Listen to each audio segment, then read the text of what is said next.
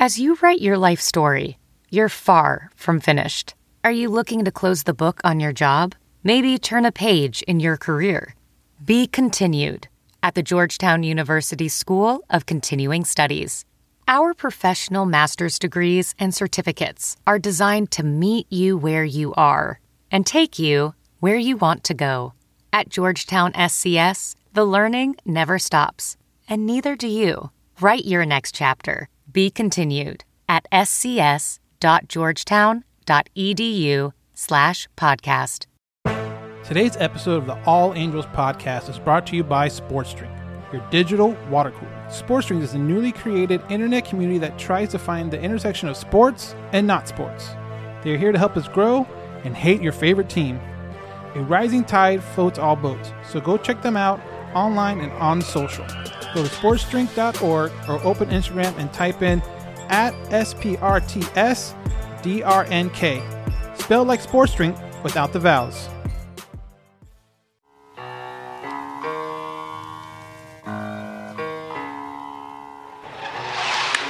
Oh, got it, oh. got it, got it! 33! Center field, Marsh leaps, and he got it. it! Is it normally? High fly ball, deep left field. Oh, 27 does it again. Through this year. Walsh sends it well out to left center field. And it's gone! He went to Jared! Way diving catch, Jo Adell! This is Brandon Marsh, the Los Angeles Angels Baseball. You listen to All Angels Podcast.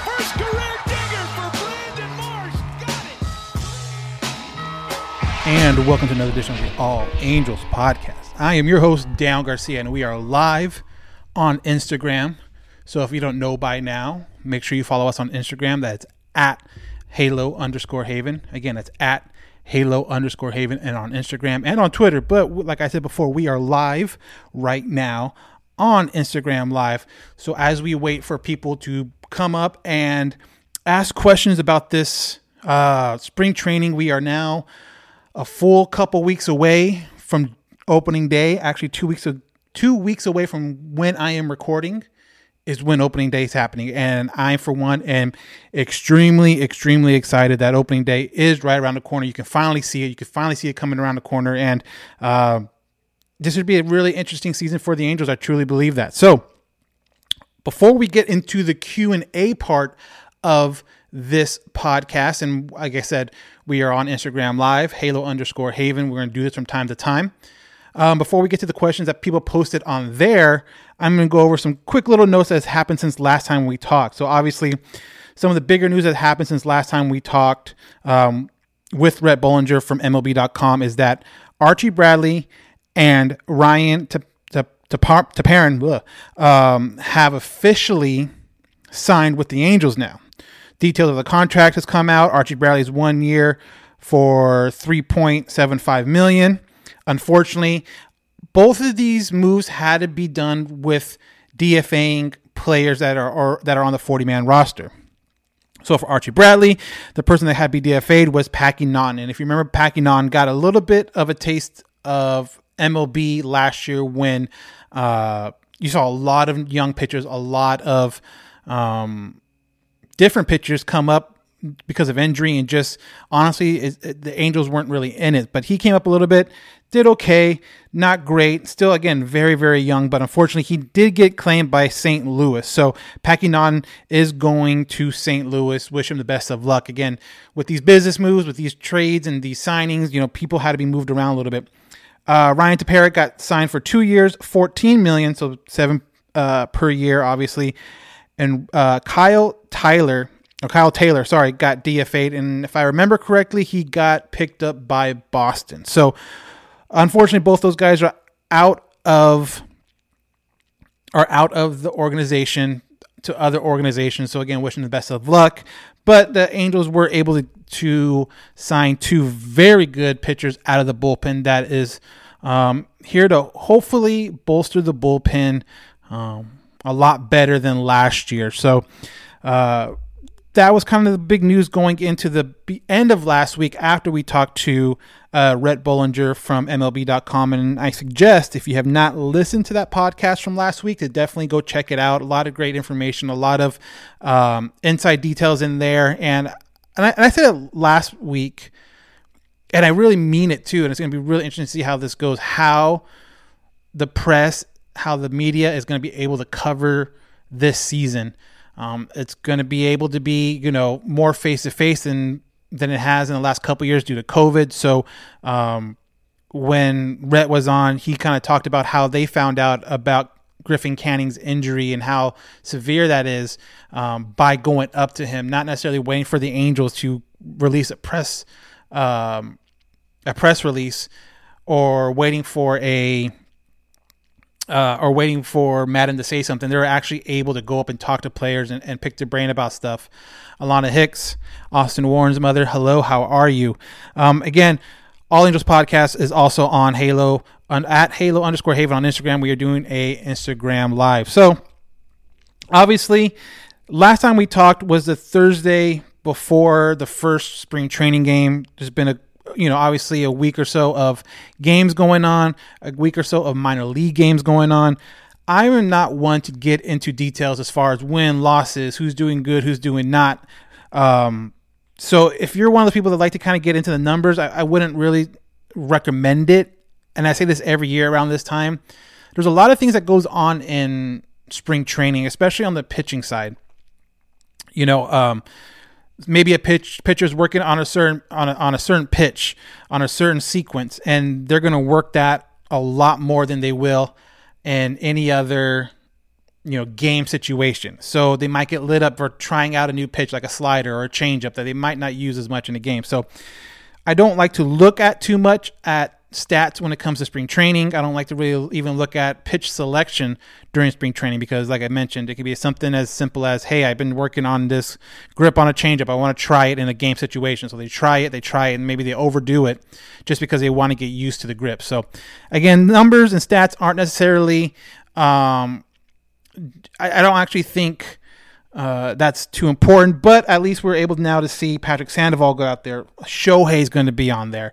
Um, you know, and I think the biggest thing for guys like that is how do they feel the next day, the next two days? How do they bounce back? I think that is the biggest question when you see pitchers, position players, whoever in spring training is how do they rebound um, for the next days and, and, you know, obviously weeks uh, after that. So obviously we were recording this on Thursday.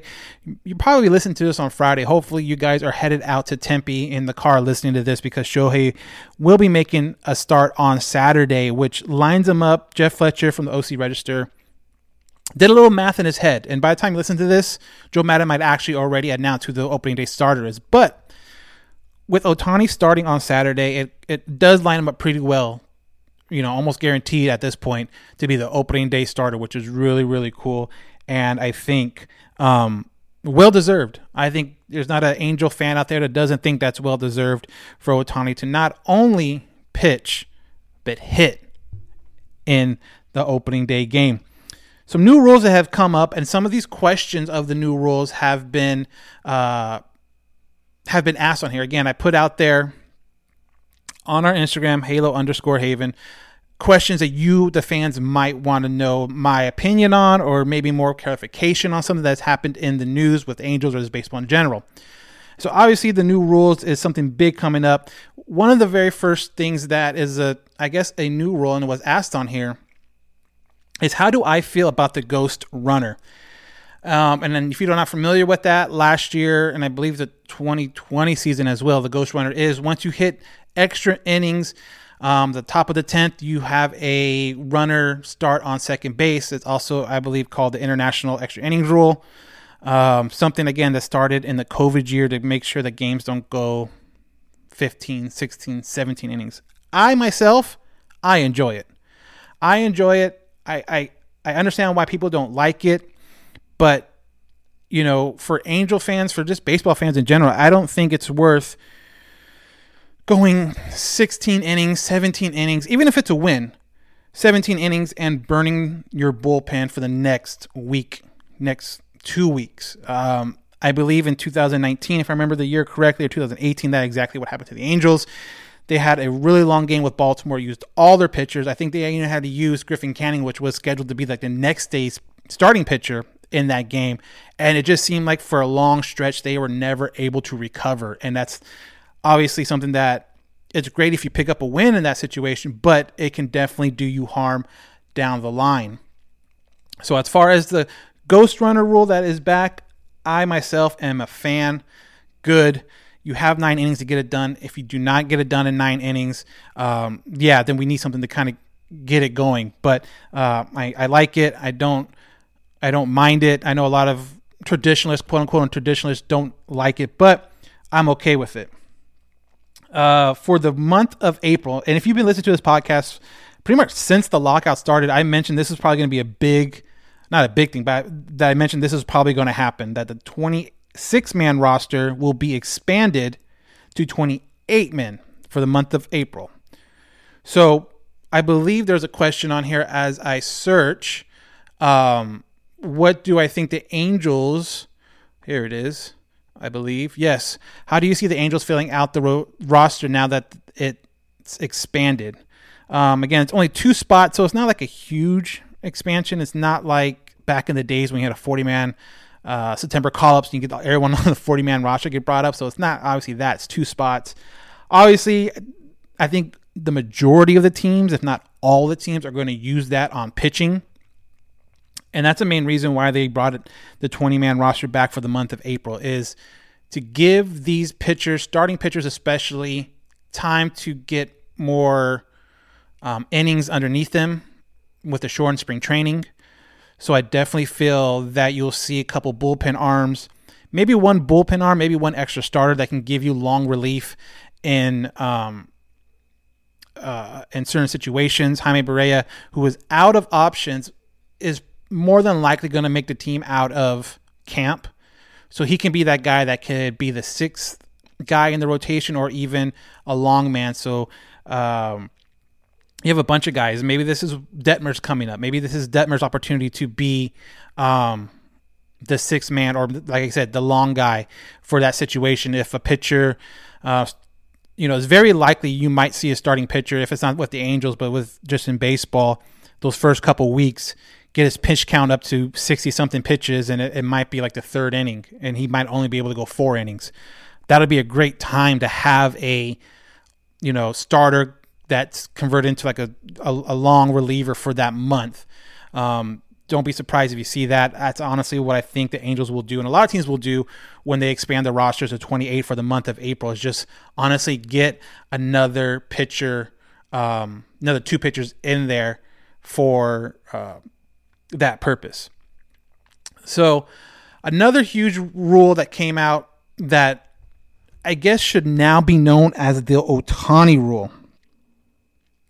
And that is, if you remember last year, whenever Ohtani pitched and hit in the same game, if Joe Maddon wanted to use him for one more at bat, say that pitcher spot was due up third or second in the next inning, but he was done on the mound, you would have Shohei shift out to the outfield for that half an inning and then come up, get an at bat, then you're good. Then you can kind of go back to um, the pitching stuff. So now with the new rule that both the MLB and the MLBPA agreed upon, which is weird to hear that in a sense that MLB and MLBA uh, PA agreed upon, is that pitchers can remain DHs after he's after they're done pitching um, through the life of this CBA, so for at least five years. That's great. That means you don't have to worry about putting Ohtani out in left field, right field, whatever. You can keep him as a DH after he's done pitching, which means in a game like he had in New York, where he got lit up. Unfortunately, it was his worst outing of the year. I believe he, you know, I don't even know if he got out of the third inning, but he would be at least be able to stay in as a DH at that point and at least contribute that way. Um, but that is a great rule for for for the Angels. It's a league wide rule, even though I'm not sure how many teams are really going to take advantage of it, like the Angels will. Like, you know, I'm sure there's some other two way guys that eventually might be able to use it that are you know, coming up in the system, but to be able to use it as much or as efficiently as the Angels are going to be able with Ohtani, I don't think that's really going to. Um, I don't think that's really going to affect any other team but the Angels. But again, that's great. Another thing that helps the Angels right now, I think um, the Angels really do need help wherever they can get it. They made some great adjustments. I put out on Instagram the grades of this. I asked you about the grades of this offseason. We're going to get to it probably towards the end. But um, yeah, you know, they've done some things. I don't think they're done. So any little thing helps.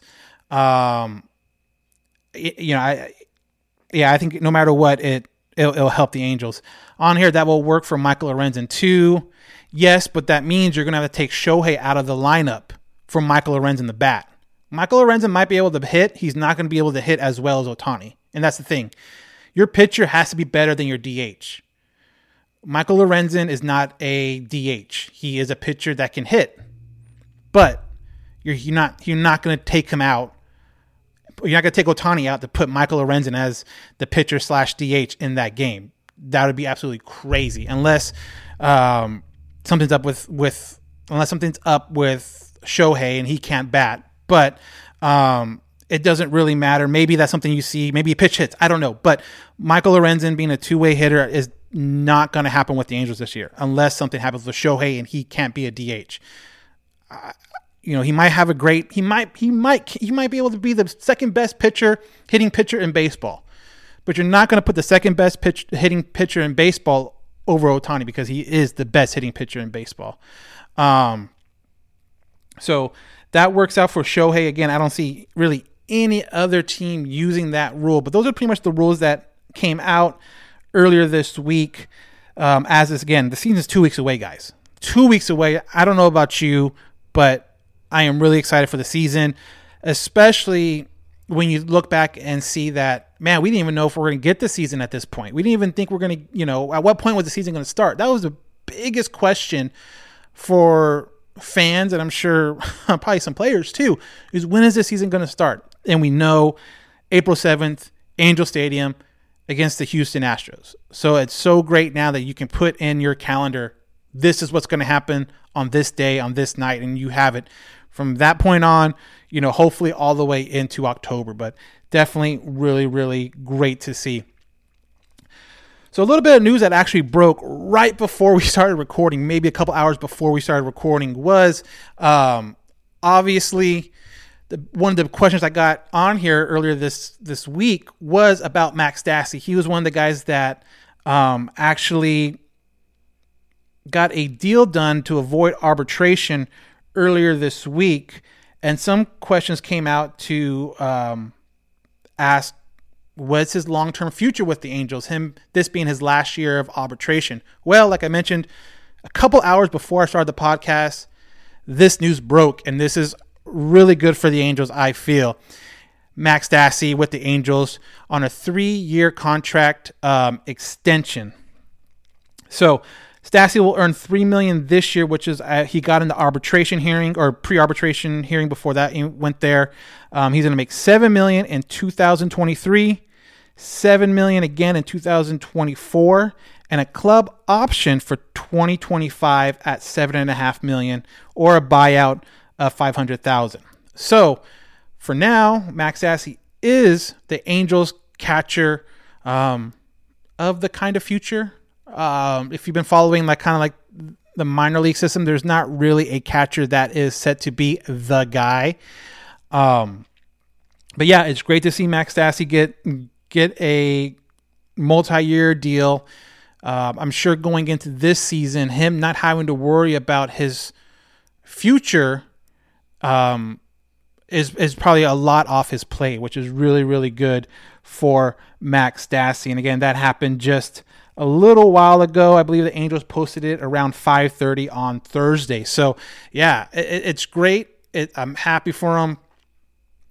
Uh, and, and, again, hopefully this means he's able to concentrate on the season and not have to worry about a contract, not have to worry about where he is going to play next year. Uh, Dylan adds, just need better backup, not Suzuki. I'm in agreement with that.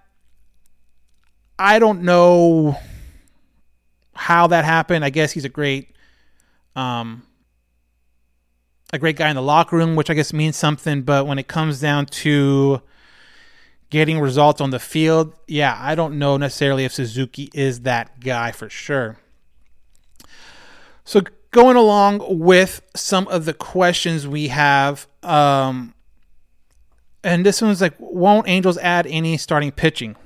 So there was a report coming out earlier um, this week, and I believe the angel says something along the lines that um, they are pretty content with what they have starting or team wise. And if they were going to add anything, it would be in the starting pitching market. But at the same time, two of your three, actually, if you think about it, um, and this kind of came out on the 22nd with uh, Luis Castillo, a guy, a pitcher that many, many Angel fans want to see in Anaheim through trade. Um, but he looks like he's going to miss a start of the season uh, with some shoulder soreness, which again, it's I think it's kind of typical right now with the shortened spring training. But that might be a guy that's not on the radar for the Angels right now. Could it be maybe the trade deadline if the Angels are competing? Yeah, but if you're looking for something, um, you know, obviously before the season starts, I don't know trade wise if you're going to be able to find anything.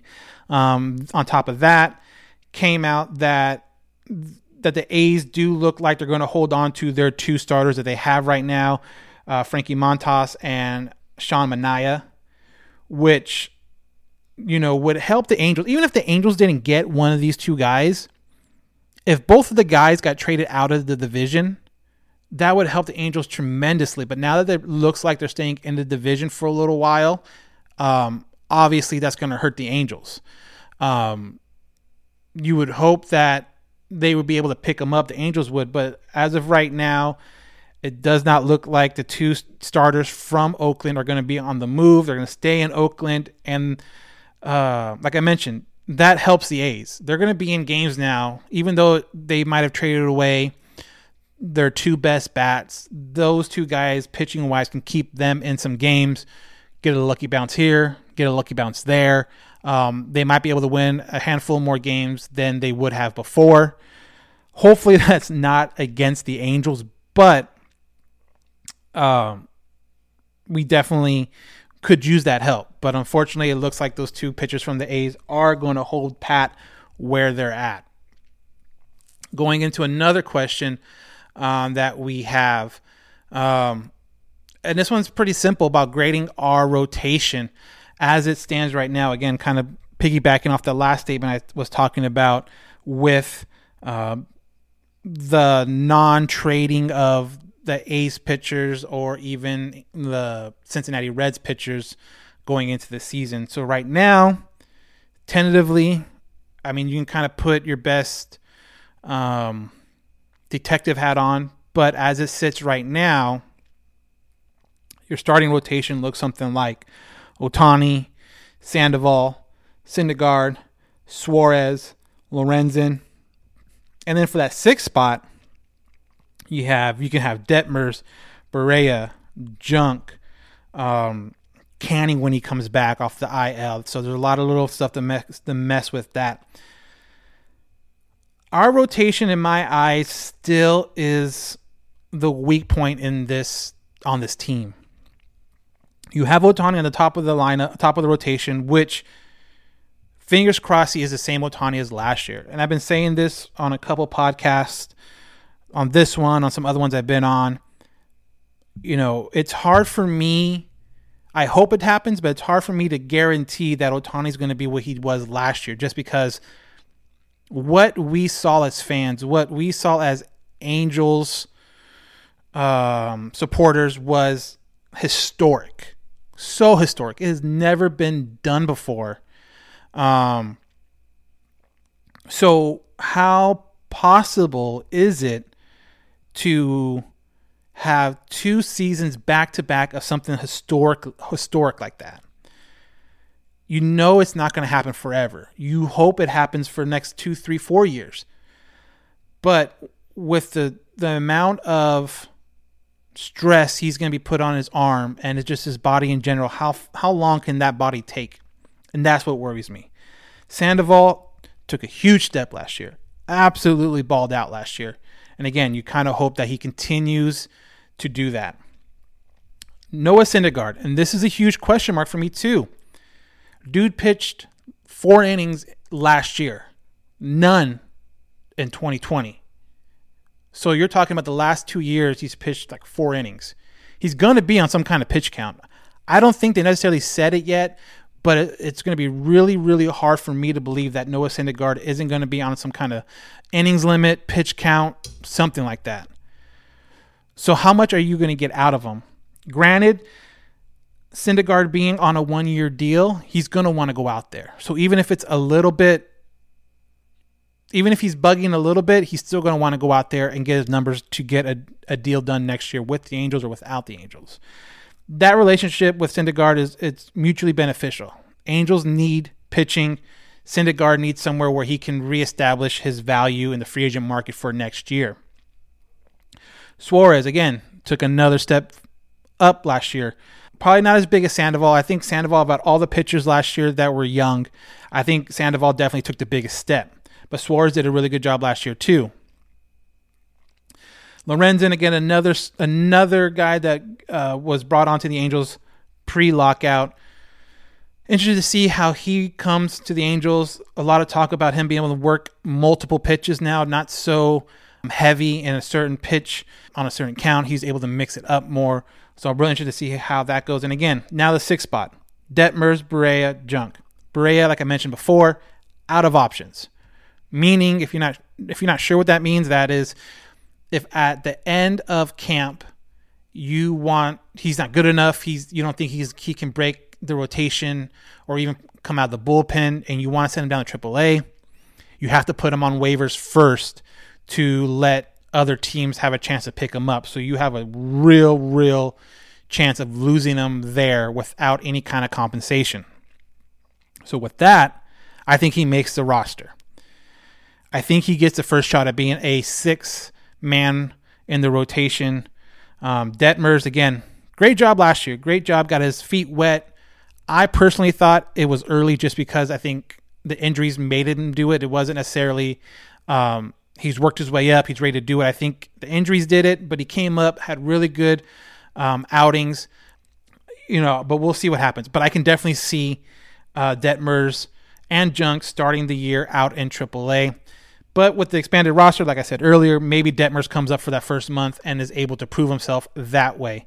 Um, but we'll see what happens. You know, Barria, I think Jaime Barria gets that sixth spot. I think Detmers is probably in the rotation or in the mix during that uh, expansion part of the of April. But I just don't know if he, unless he absolutely balls out, I don't know how um, Detmers is going to do. I think you send him to AAA, let him get a bunch of innings there, let him develop more there. And you know, if he's a late addition because of a injury, then you feel better about yourself. But you know, I think when you talk about depth about this rotation, if you have an injury to Suarez, Lorenzen, or someone like that, I think there's there's guys there that can fill that spot and fill that spot um, well. But if you get an injury that's long term to a Shohei or to a Sandoval, I am not 100% convinced that we have a guy that can be plugged in and do as well or close to that close to that. You know, I think depth is going to be a really really big issue starting pitching wise going into the season with the Angels. Again, only two starting pitchers got signed with by the Angels this year, Noah Syndergaard and Michael Lorenzen. Um, you lost Alex Cobb. I feel like Alex Cobb, Lorenzen, you know, as of right now, I always say that's a net loss for the Angels. I think Cobb probably would have done better in the rotation than Lorenzen, but he's out, I believe, in San Francisco right now. But Noah Syndergaard is a big question mark. If you get anything close to Syndergaard, uh, 2017, 2018, 2019, you get anything close to that, that's going to be a huge, huge addition to the Angels. It's just I don't know if that's the guy yet. Um, someone asked, so Syndergaard is not coming back even uh, even he even if he does good. I don't know. I don't know what Syndergaard wants to do. I don't know if Syndergaard came to the Angels because that was maybe the only offer that fit his idea of what he wanted to do, or if he just really liked coming to Anaheim. I don't know, but you would think the Angels are going to be in, in talks with him, but I, I wouldn't say it's a slam dunk that Syndergaard comes back to the Angels if it was if he does well. Um, you're thinking about next year, you even push you know you push a little bit ahead. You know, if you bring back Syndergaard, you're you're you're going to have Detmers or some of these other guys be kind of held back a little bit you know, Bachman, where's he going to fit in all this? He's probably going to make some kind of uh, an appearance um, in the bullpen this year, I would think, later this year or, or next year out of the rotation. Um, so, you know, that's something that down the line, but I think Syndergaard is far from a slam dunk if he does well with the Angels. But, you know, pitching, the pitching staff needs, uh, you know, hopefully everyone takes up takes a step forward. And I think that's the biggest thing the Angels need. Everyone needs takes a step forward. No one can really regress. Angels can't afford any kind of regression, especially out of their young pitchers.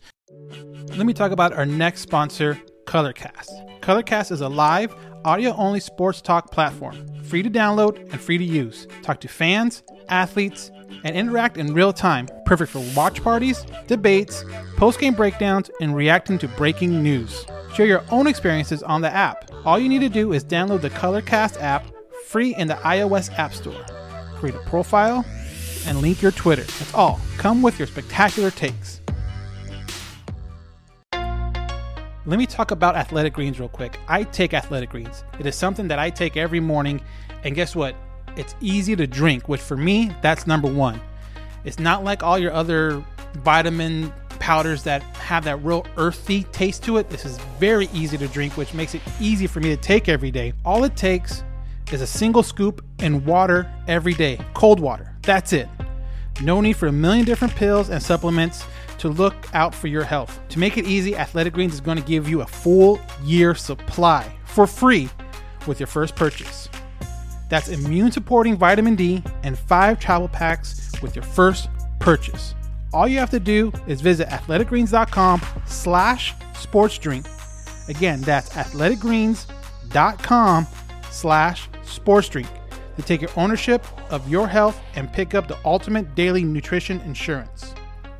Again, going through these uh, questions, one on here. Um, what's going on with Buttrey?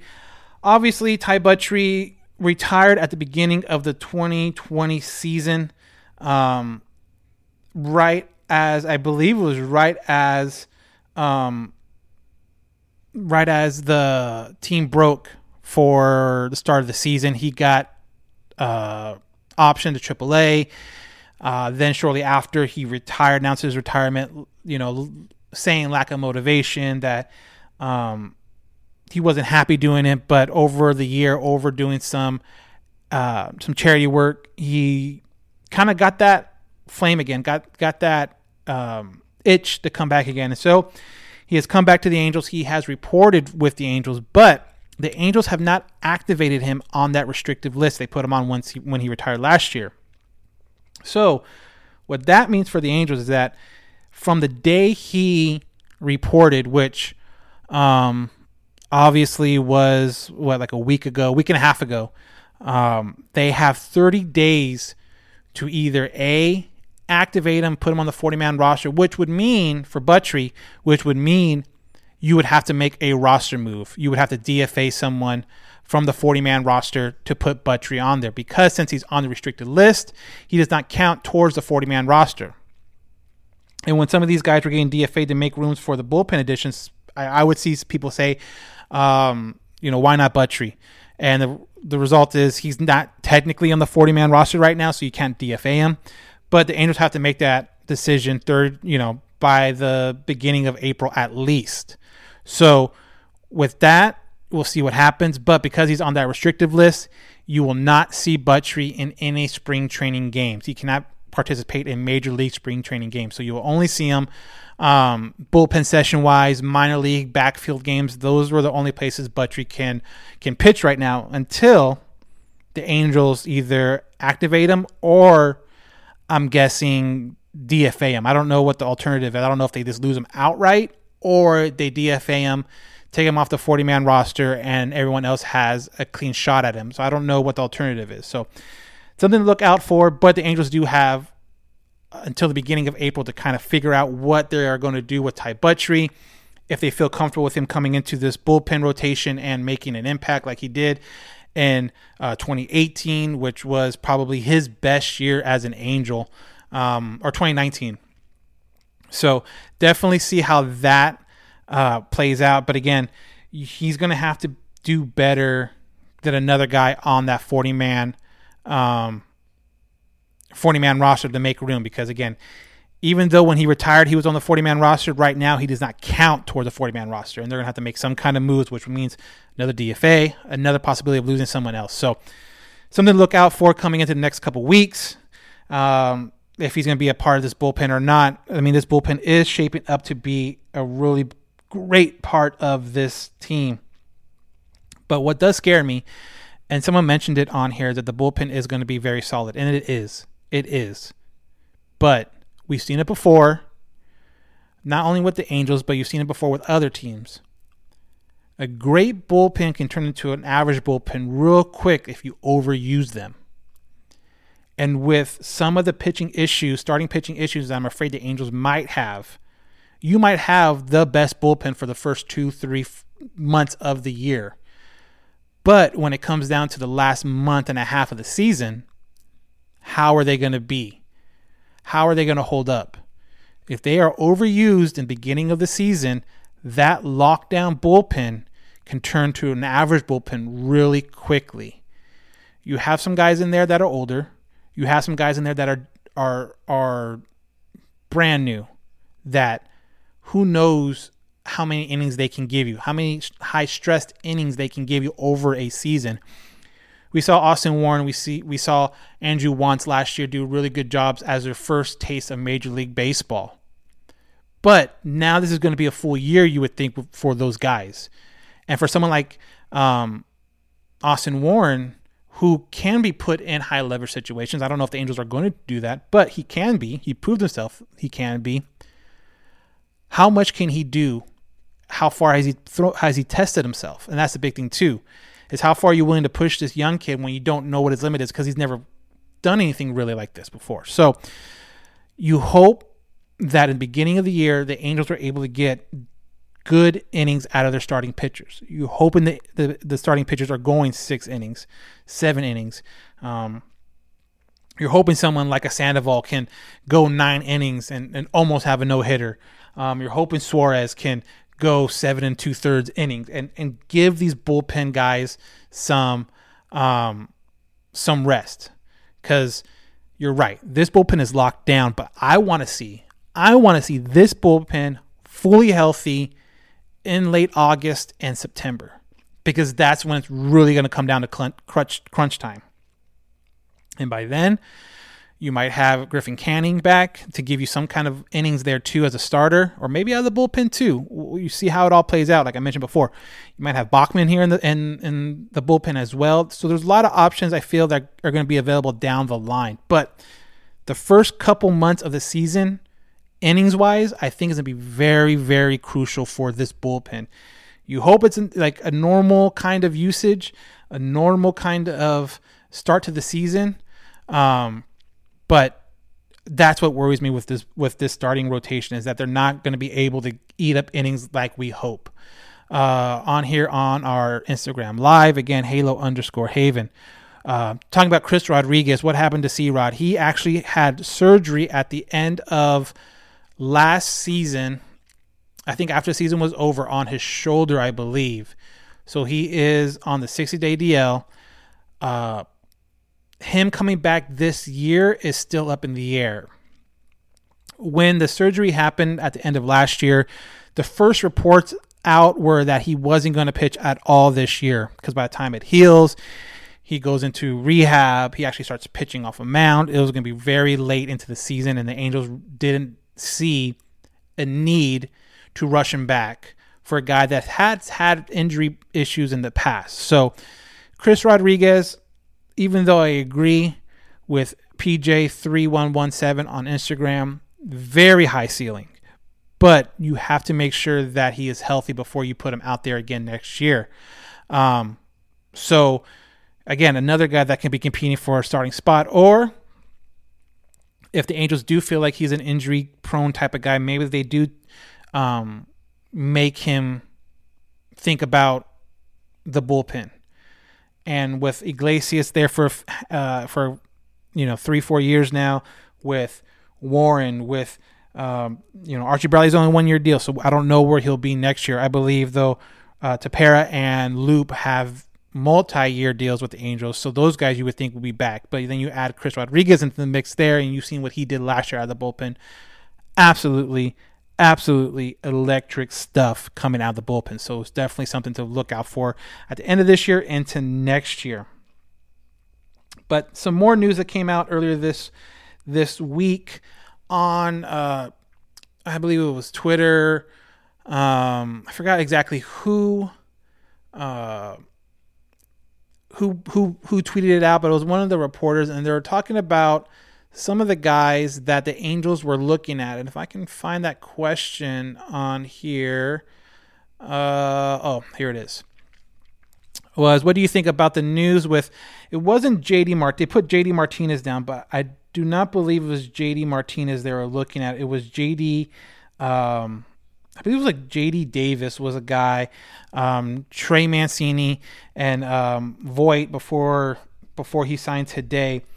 Um, the Angels were kind of poking around before they made a decision to, to use that money on Ryan Tepera and said, what that means to me is that the Angels are looking for first base depth, for first base help. Um, Walsh is definitely going to start the year there, but and have an opportunity to prove himself. But I think the Angels are possibly going to be looking to platoon him if he struggles against lefties again. Um, begin the year, he did he did good. He did all right. He did average against lefties, but it seemed like as the year went on, he got worse against lefties. Still killed righties. Did great against righties, but as the season went on, he struggled more and more with lefties. So it does seem to me that they are looking for some kind of help against lefties at the first base position. And with that being said, some news came out that Justin Upton will possibly be taking um, or working out, I should say, at first base. Um, and, um, you know, obviously, he's kind of the big question mark this season, I feel, going into the year. Where is he going to play? What is his role going to be? What is um, uh, this season? I, and I don't know. I, you know, obviously, I think Upton is a platoon guy now. I can see him him platooning at first base if it works out. I can see him platooning out in um, left field with with Marsh. Marsh also had some struggles with lefties last season. But obviously, with the contract that Upton is making, and I talked about this a little bit with Rhett last week on the podcast, you know, Upton's going to have a chance to prove himself. Upton's going to have a chance to, to prove that he can contribute to this team. Now, obviously, first base would help him um, stay healthy. You know, obviously nowhere near as as physically demanding as an outfield position, even if it is left field. So that's gonna be interesting to see if he does if he goes there with that. But Upton is definitely going to have a chance to prove himself this year, and it also shows that you know I don't necessarily know how long their leashes is going to be with Jared Walsh against lefties if he comes out and struggles against them off the bat.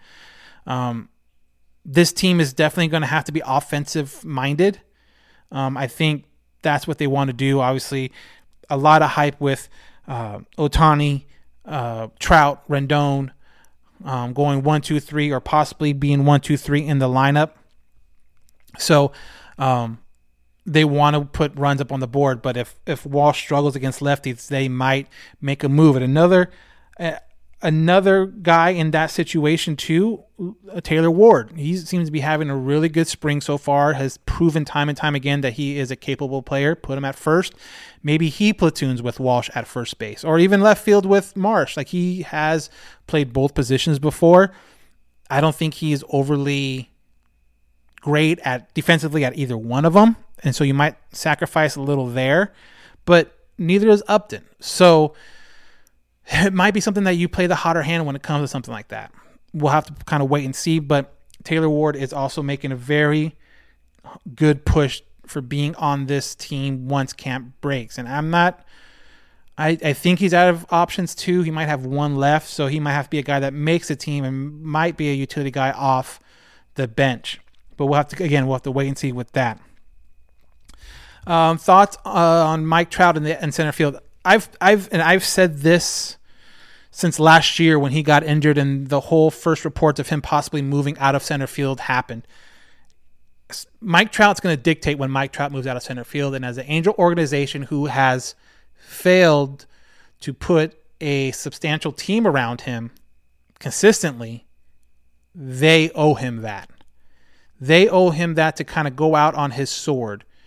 Um, if Mike Trout wants to play center field from now until he needs a wheelchair in his 90s or whatever, then the Angels owe it to him to do that. I don't think Mike's that guy though. I think Mike is going to be the guy where he will play at a high level at center field. And I think he'll be real with himself when that time happens where he feels he can no longer cover as much ground as he should. But as he is the multi-time MVP, Mr. Angel to a lot of people, Mike Trout, you let him be center field until he does not want to be center field anymore. And when he's ready to move on, you have the perfect guy to fill in that spot with Brandon Marsh, who proved it last year as his very first year in the majors that he can play center field at a very high level. I think Brandon Marsh right now is a better center fielder defensively than than than Mike Trout. But you have to get Mike Trout his due and you have to let him make that decision for himself. You can't put that on him. And for Mike Trout, I didn't talk about this with Rhett, I, I probably should have, but for Mike Trout to find out about them, quote unquote, possibly moving him out of center field through Twitter, you know, mm, that is not great. That is absolutely BS. You have to have better communications there. And, and I, you know, honestly, I think that comes down to Maddon and Perry. You have to know if these conversations are have are, are you're having with multiple multiple people around, something's to get leaked. Everything gets leaked. You have to be proactive and you have to let Mike know you're having this idea. So we'll have to see what happens with that. But Mike Trout has definitely earned the spot to um, make that decision. So a little bit more on some roster moves before I get the grade, the grades of this postseason or this offseason uh, that you guys voted on on our Instagram. What do you think about Jack uh, Mayfield because he was hot last year and he can platoon well? He unfortunately might be the odd man out for a couple reasons. A, uh, and I think probably the biggest reason is he has options left. So if you look at the roster right now for the Angels and that infield spot is a huge question mark that um, who's going to play short, who's going to play second. Obviously, Fletcher is going to be one of those spots, but who, depending on who is the other guy, it's going to matter where Fletcher plays.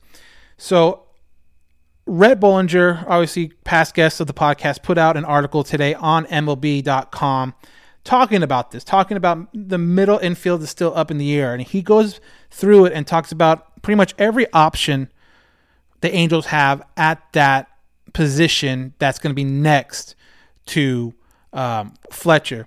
Obviously, they they signed Matt Duffy um, for a one year deal, one point five million dollars. He is out of all the options, I think the best hitting option when it comes to average, extra base hits, um, getting on base, not striking out. He's the best option for that. And if he is the guy, he will be second base.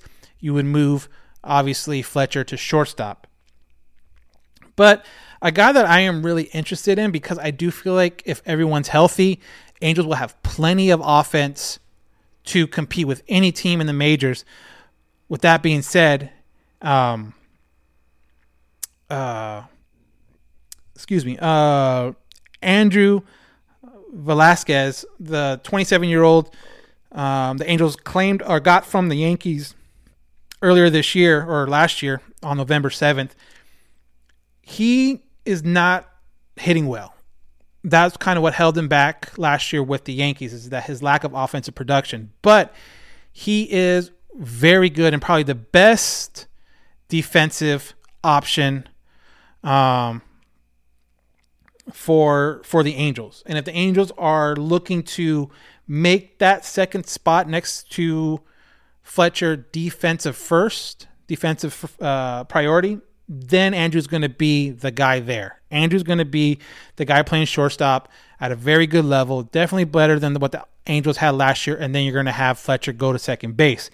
But again, you have to hope that everyone else around him picks him up offensively because he has struggled offensively with the limited action he had with New York and, um, you know, obviously this spring. But defensively, if the Angels want to go defensive first, you can go Andrew, and he will do a wonderful job. Wonderful job. Another guy that that's an option, um, Tyler Wade, another guy they got from the Yankees last year.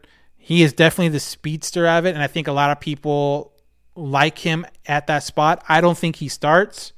I think he is definitely a platoon guy off the bench, pitch run guy, um, off the bench.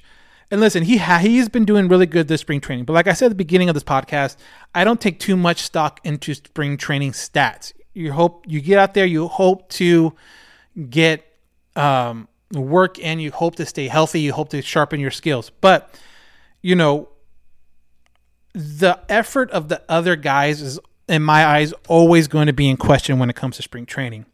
I think Taylor Wade is going full go as hard as he can right now, which is good for him. But my question is once everyone else around him defensively and pitchers around him do, and they they figure out how to pitch to him, is it still going to translate well? You know, he's laying down bunts, running them out, great.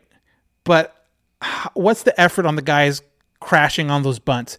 No one's going to go full go with if they feel like it could cause an injury. So even though I think he's done a really really good job, I think Wade is going to make the team, but I think he's going to be a uh, pitch runner type that can play multiple positions. He played shortstop last year, third base last year, second base last year, the outfield last year. He's the guy that Maddon loves having on the bench that can give anyone and everyone a day off when need be. Um, and then obviously you have Luis Rengifo, who's still, to me, surprisingly only 25 years old. I feel like he's older because maybe just because he's been with the Angels forever. But Luis Rengifo is also in the mix, 25 years old. But I think he starts his season out in AAA because he does have um, more options. You can send him down AAA and not have to worry about losing him. So um, I talked to a couple people today, and, it, and it's and it's truly up in the air. I talked to a couple different people. They both gave me two totally different responses when it comes to who they think is going to be in that middle infield spot. One person said um, Andrew Velazquez. The other person thought it was going to be Matt Duffy. So obviously, Maddon has not made an official decision yet, and might not make an official decision until the week of opening day. So we'll see how that goes. But the Angels definitely do have spots. It's going to depend on what they want. If they want defensive first, offensive first, more of a well rounded guy. Um, but it does seem like they have a guy that fits every single spot. Um, um, people asked too about uh, Michael Stefanic. He's done a really great job in AAA. He is not on the 40 man roster right now. So, again, it's one of those question marks. Um, do you bring him up and risk losing him, or do you let him be in AAA, and if injuries push him, if injuries um, uh, need him to come up, then you do it then. So um, we'll see how that plays out with the infield this year and, and obviously in the next couple weeks. So I put up on Instagram a uh, last night, and for the most part, it looks like the Angels are done making offseason moves. You know, they might sign a pitcher here, they might sign a pitcher there, starting pitcher here and there. But as far as impact players, it seems like the Angels are done. So I put up on our Instagram, um, how would you grade this off season? With again, opening day being two weeks away. And this is the results. Um, running away with uh, the winner would be a B grade, 65%. Second place is a C grade at 19%. A being in third place with 13%.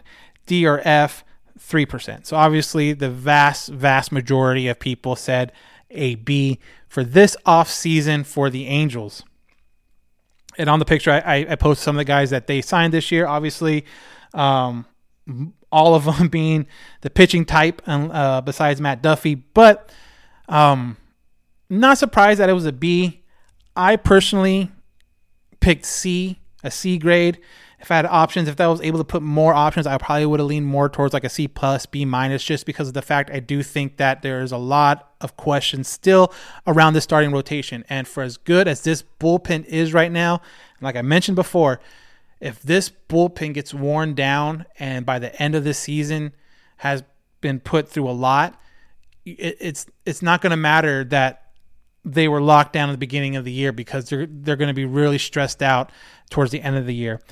We really the Angels really need to have a really good start of the season with their starting pitchers as far as getting um, fairly deep into games and not overusing this bullpen that has the potential of being one of the best bullpens in baseball. But like I said, you look at like inherited runners as a stat last year.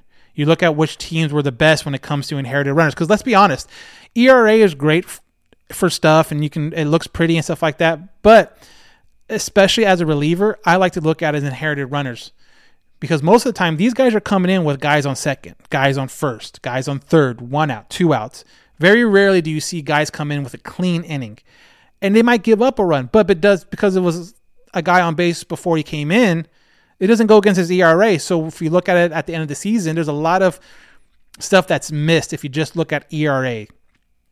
But if you look at inherited runners, you can kind of see the effectiveness that they had um, in certain situations of not letting a guy score, getting out of a jam, and all that stuff.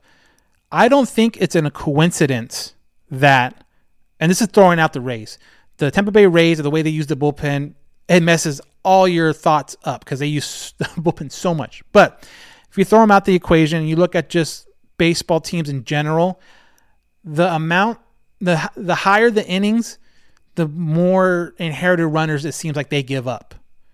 And like I said, I just feel like the Angels need to have a very good start of the season pitching wise out of their starters to help keep this possible lockdown bullpen intact for the end of the season. Um, you want to see Loup. You want to see um, Bradley. You want to see Warren at the end of the year, healthy, ready to go in a very pivotal game in you know um, September. But if they're overused in um, May, that can be a real issue. So um, I think it's a C. Definitely don't think it's an A. I think they didn't address shortstop at all. I mean, we're sitting here talking about shortstop. I'm not mad that they didn't get Story, who ended up going to Boston, or Correa, who ended up going to the Twins. I'm not mad about that, but um, I still think they're, they're, they probably could have done something to get some uh, some help at that shortstop position and not have this kind of carousel that what that it looks like it's going to be for the year. Um, would have loved another starting pitcher that has, again, pitched more than like three innings out of the last two years. It, uh, you know, nothing against Noah Syndergaard. I hope he does well. I am just not sold that he's can be the Noah Syndergaard that a lot of fans are hoping him to be because of the injury and him maybe slow playing it back, being on the innings limit, being on a pitch count. Um, that's going to kind of hinder him a little bit. So definitely like a B minus C plus in my opinion. I think they could have done more, um, but they did a lot. I mean, they totally revamped the bullpen. They totally re- revamped a, a, weakness they had last year, and for that, that's why I, I kind of bumped them up to like a B minus. But you look at other teams in the division, you look at look at other teams in the league. Um, even with that extra playoff spot, you know, you look at the AL East alone, Toronto's a lot better. Um, the the Tampa Bay Rays are, always seem to be in the mix.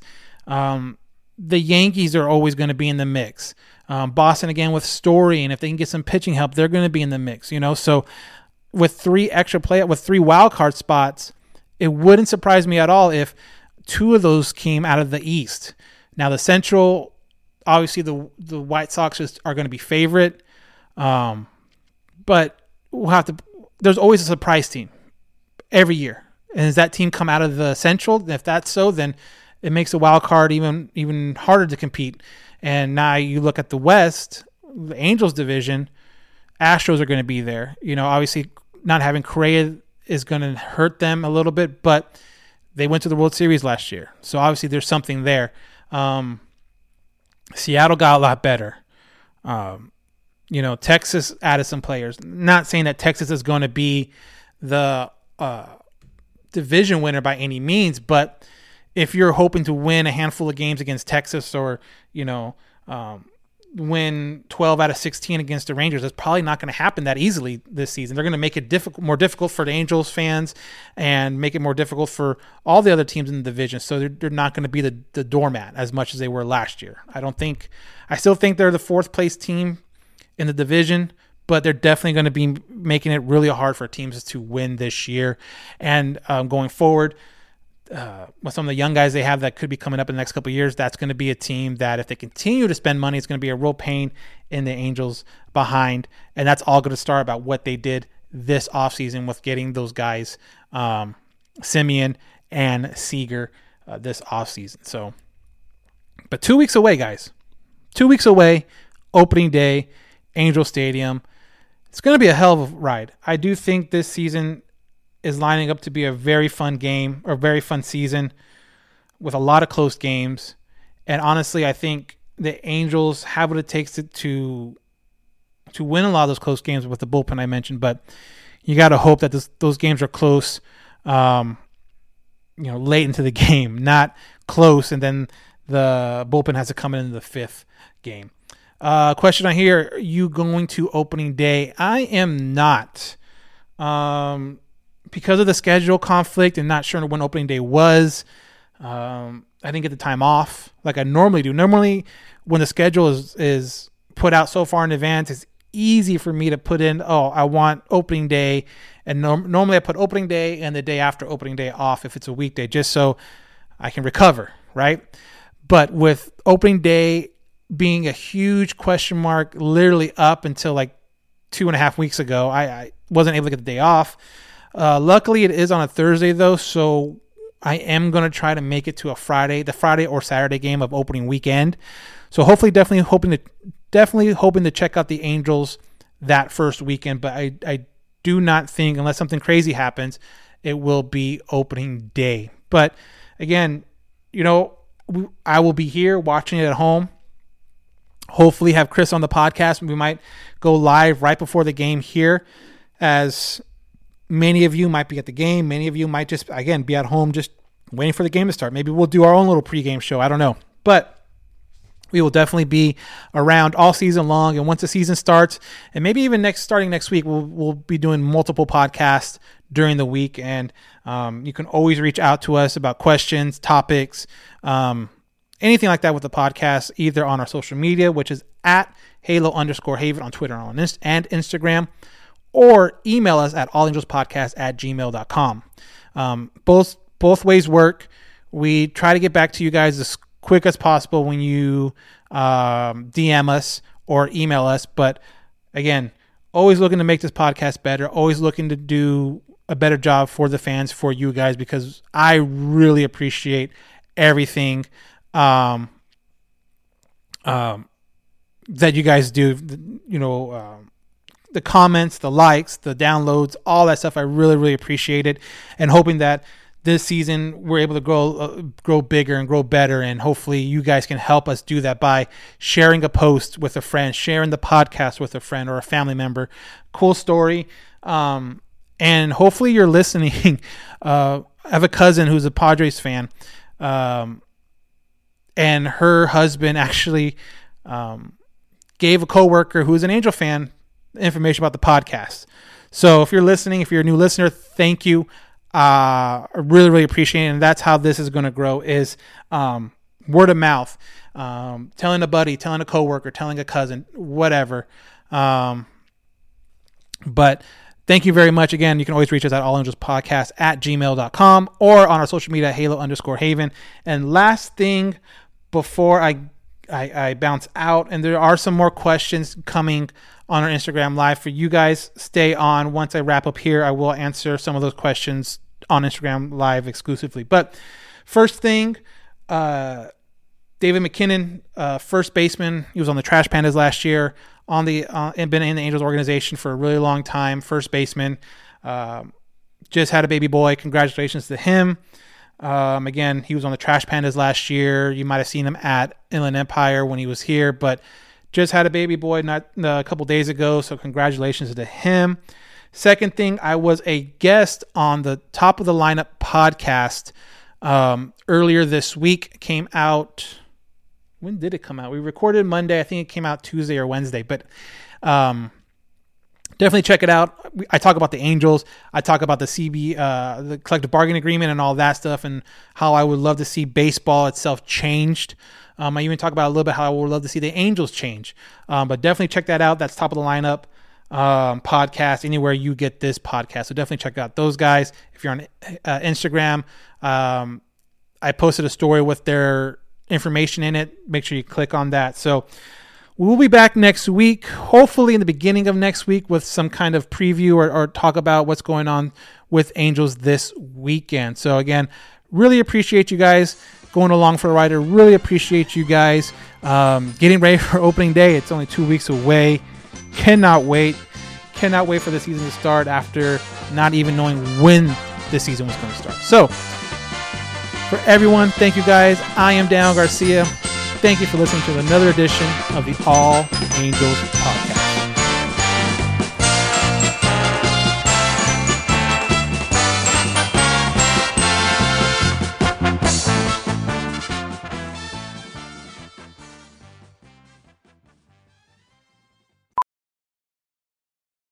Ophthalmologist Dr. Strauss has seen firsthand how the metaverse is helping surgeons practice the procedures to treat cataracts.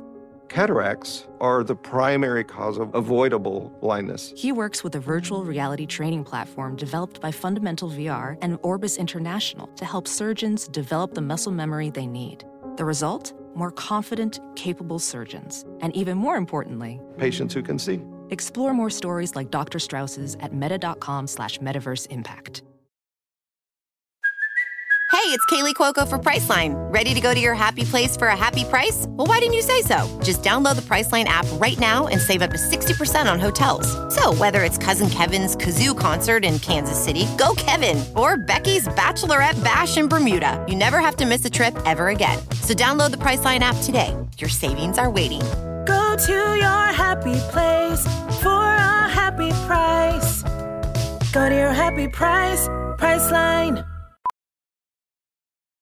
Welding instructor Alex DeClaire knows VR training platforms like Forge FX help students master their skills. There's a big learning curve with welding. Virtual reality simulates that exact muscle memory that they need. Learn more at meta.com slash metaverse impact. CarMax is putting peace of mind back in car shopping by putting you in the driver's seat to find a ride that's right for you. Because at CarMax, we believe you shouldn't just settle for a car. You should love your car. That's why every car we sell is CarMax certified quality so you can be sure with upfront pricing that's the same for every customer. So don't settle. Find love at first drive and start shopping now at CarMax.com. CarMax, the way car buying should be. Hiring? With Indeed, your search is over. If you need to hire, you need Indeed. Indeed is your matching and hiring platform with over 350 million global monthly visitors, according to Indeed data and a matching engine that helps you find quality candidates fast. Ditch the busy work, use Indeed for scheduling, screening, and messaging so you can connect with candidates faster. Listeners of this show will get a $75 sponsored job credit to get your jobs more visibility at Indeed.com slash match. Just go to Indeed.com slash match right now and support our show by saying you heard about Indeed on this podcast. Indeed.com slash match. Terms and conditions apply. Need to hire? You need Indeed. Whoa, sweet man cave. Thanks. Serious upgrade. How'd you pay for all this? I got a home equity line of credit from Figure. I was approved in five minutes and had funding in five days. Wow, that fast and easy? Yep, the application is 100% online, plus no out of pocket costs. Just fast access to the cash you need. How do I get started? Go to figure.com and get that serious upgrade. Figure Lending LLC, DBA Figure, Equal Opportunity Lender, NMLS 1717824. Terms and conditions apply. Visit figure.com for more information. For licensing information, go to www.nmlsconsumeraccess.org.